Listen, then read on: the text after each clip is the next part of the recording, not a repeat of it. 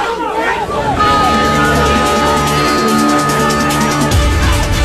Good afternoon. Welcome to the Fontanelle Final Bell here on the Rural Radio Network. I'm Susan Littlefield. Lots of things to look at in this market. Saw some higher numbers in the corn and the beans. A bit of a mixed trade going on in the wheat complex. If you flip the page to the livestock side, yep, another limit update, expanded limits that were taking place there.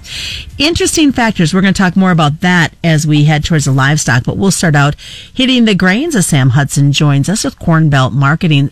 Is there some light selling on the wheat that had a pullover factor to the corn today?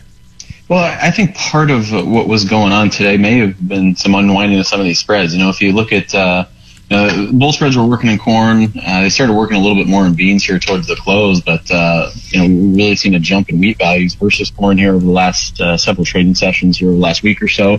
Um, so you could get some of that going on. We got a you know quarterly stocks, an acreage report here a week from today.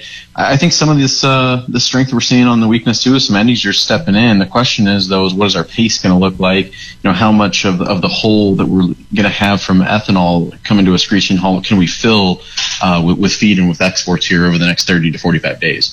You talk about the exports. Where are we sitting market numbers at this point?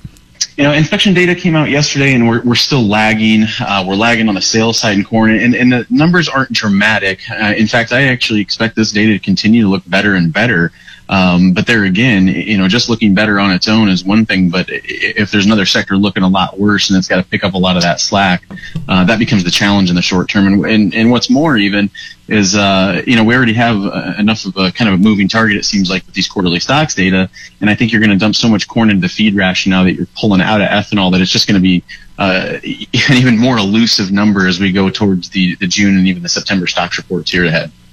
Well, it, it's absolutely crazy, these ethanol margins. I mean, the struggle that is there. We've known there's a lot of talk of plants either going into unofficial early cleaning or, or, you know, even being shut down altogether. It's, it's very frustration, frustrating from that perspective. It, it is, and keep in mind, you know, a full-fledged shutdown uh, is definitely different than a slowdown. Uh, you know, if you really mothball something, it's kind of a process to bring a plant back online. But if we're just slowing down and kind of stretching out their uh, you know, contract corn that they may already have on the books, you know, is one thing. If we can get this, you know, economy and just generally things kind of up and going again, uh, sometime within within 30 days, then they'll have that maintenance out of the way. And guess what? You know, if we get rid of the small refinery exemptions by August, it could, you know, we could really be singing a different tune. But we're still going to be playing uh, playing from behind at this point. So what I would really like to see, you know, there again, it's going to be hard to put a number on a, on feed usage. I think we have to assume it goes up, but I think we're going to need some time to really figure out how, by how much. Uh, in the meantime, I really hope we can see a much more improved export market. You know, excuse me as I as I choke on my next thought here. You know, we, we look at this ethanol market, and I get the creativity. Uh, Green Plains Energy, for example, they made national news with them switching over and and making the beginning processes of hand sanitizer. But the struggle that's there, and from a consumer perspective, maybe they don't notice it as much because all they see is the the dollars increasing at the pump. Yeah, absolutely. And and you just you know you don't really know how the cards are going to fall here. You know, we kind of talked in the past about you know kind of a deck being reshuffled, and now everything has got to fall, and we see how everything come back comes back in the line. And uh, you know, you mentioned the margin side of things. Margins, it, it doesn't you know ethanol prices almost don't matter. We just have to have that margin. And I think the quickest way there is if you can solve this oil, uh, you know, spat between the Russians and the Saudis. Uh, you know, the coronavirus situation is going to have its own impact. Um, but if the market even senses that we're going to get back to normalcy as quick as this thing came down, you, you almost can quickly realize you know, maybe it was baked in. Uh, but we got to get over the hump here. I think over the next seven to ten days, we're going to see you know if that's even possible. It's nice to see NASS come out and say, "Hey, we are not going to be changing any of our times and time frame for when it comes to surveys," which means we're going to have that planting intentions report end of month. A lot of anticipation. Yeah, definitely. I mean, uh, you know, everyone's going to be looking for the acreage numbers. I feel like the acreage at this point, in my mind, almost doesn't even matter. You know, as far as what they print at this point. Um, I think we all know it's going to change. I think Mother Nature is going to have its own hand in that. I think we're going to probably see prevent plant acres again this year. It's just a matter of how much.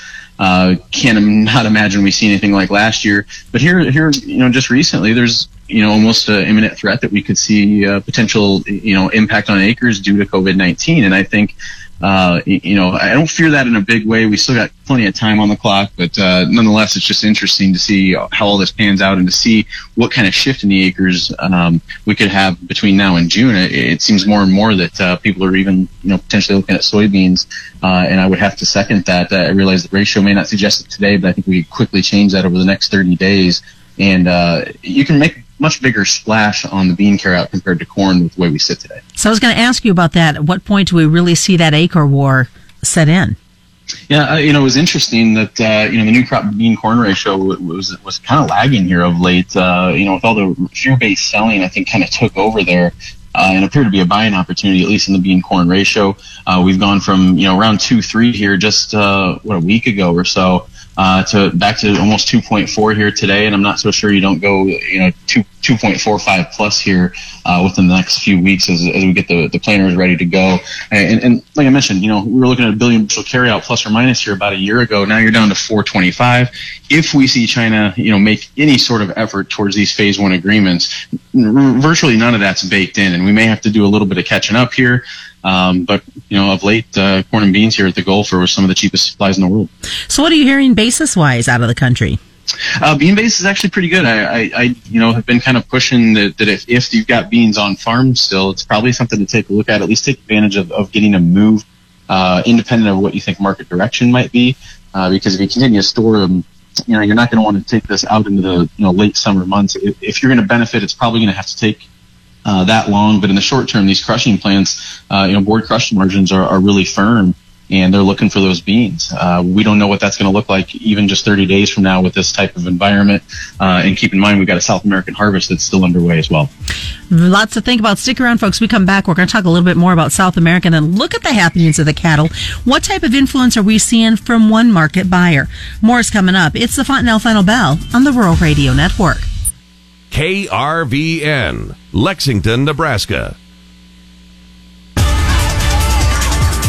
Welcome back to the Fontanelle Final Bell here on the Rural Radio Network. I'm Susan Littlefield. Sam Hudson continues to join us with Corn Belt Marketing, and we kind of left off talking about South America. What are you hearing with their harvest? And I know that there's talk of some port disruptions as well. Yeah, you know, and, and that's been uh, a hot topic this week, and I think part of the the drive in that crush uh, that crush you know, profitability that we mentioned in that first segment. Uh, it does sound like you know some of the major players are going to continue to do business as able. Uh, so as it sits today, I don't know if that threat is as, as high as it may have been even just a couple days ago. Uh, but nonetheless, you know we've talked about some numbers uh, upcoming, and, and you know not at all you know, shocked to see a little bit of short covering, a little bit of bottom picking, a little bit of end user, uh, you know, happenings here about a week ahead of the report. And it's quite possible prices just start to consolidate now. And, and as you mentioned, harvest is, is going to continue to unfold. It looks like the rainfall uh, that's continued to be, you know, pretty regular, and especially in northern Brazil, could start to, you know, be alleviated a little bit. But I, I still believe that uh, from a production standpoint, we've seen the highest numbers on those South American numbers. Um, and think we probably see that crop a little bit curtailed. The question is, you know, it, it's probably not going to be enough to, to really, you know, make a difference from the world balance sheet. And, you know, the demand destination is going to be a bigger issue here still in the, in the weeks and months ahead. Wheat market, are we going to see any weather struggles in the near future that's going to cause concerns for the market trade? Um, you know, here in the U.S. domestically, I think it, it's more a function of basis. You know, we demand and our numbers look quite a bit, lot better year on year. Uh, so we have seen an improvement there. Um, but keep in mind, you know, with our, with our, carry that, you know, that it's available in the U.S., I, I think, you know, a sustained higher market, you know, with wheat over 550 or even $6 is necessitated or predicated on, you know, some sort of production problem in the Northern Hemisphere, mainly in the EU and Black Sea region. So I think the market's pricing a little bit of risk premium in that regard. Um, but until or unless we actually see that happen, uh, I think you know our wheat carryout is going to be relatively safe, and you know as it sits today, it, it doesn't really boast uh, a need for bigger acres, but that is something in the offing. I think that you know eventually, if it were to happen, you know that's how you could pretty quickly steal you know five maybe even ten million acres back to wheat if you put it back to seven dollars. Well, let's jump over to the livestock side, Sam, and and expanded limits, and and the cattle for the most part didn't disappoint.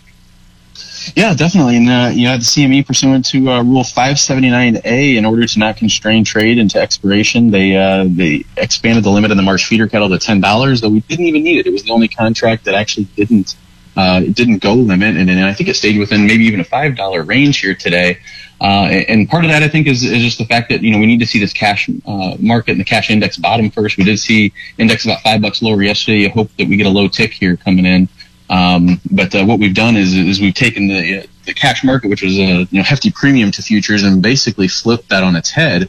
Uh, and at this point, with, with the live cattle market continuing to trade limit up as well, I think this becomes a timing play. Uh, part of this is going to be money driven, but we also need to see how quickly these cash markets can not only rally, but also sustain that strength. Because keep in mind, we just cleared out a bunch of inventory, um, but we have got plenty of uh, in cold storage. Those numbers confirmed that yesterday, that as expected. Uh, and, and, now you've got even more in cold storage, but it's just in the consumer's freezer or the commercial's freezer, um, you know, rather than there on the sidelines. So I think the biggest impact here is the fact that you've lost a lot of these sporting and social events. You don't get that back. Uh, and at some point, I do think this is going to potentially back up on us unless we really see the export train start to roll a lot harder. There's a lot of folks talking on social media about Tyson's announcement of yesterday. Is that having any effect or any play in the market trade? I think it definitely has to have a little bit of a hand in. I think it just you know signals.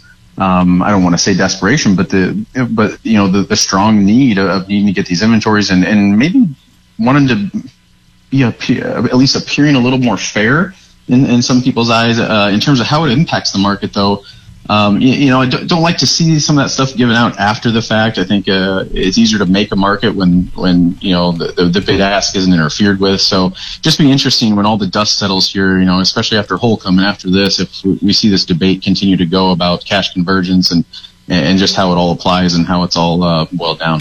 We talked a little bit about it yesterday, and, and we've got to see some changes coming in on the cold storage next report because we see those grocery shelves empty and the push to get new product out there.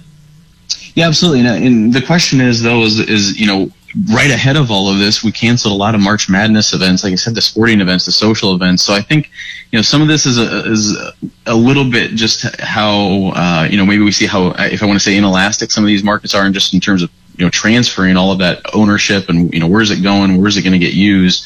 Uh, but like I said, when you when you lose those events, it, that's the stuff that's really hard to get back. Uh, and when we do open things back up and get back to normal, I assure you, I don't think everyone's going to rush out, especially under the circumstances uh, to restaurants like they did before. You're going to slowly kind of trickle back. Uh, and it's going to take a while to eat up on these frozen inventories these consumers put in their freezer here. But keep in mind, also some of that may go to waste as well. Uh, you know, June, July, we're going to have a, a, lot to look back on. Good things to think about as you uh, look forward. What's the best way for folks to get a hold of you? 800-655-3380 or www.cornbeltmarketing.com. And of course, just a reminder, commodity futures and options do involve a substantial risk of loss are not suitable for all investors. That is a look at the Fontanelle Final Bell being brought to you by Fontanelle Hybrids and all your local Fontanelle dealers. You can pick this up as a podcast at ruralradio.com or wherever you subscribe to your favorite podcasts. It's a Fontanelle Final Bell on the Rural Radio Network. You're listening to the Rural Radio Network.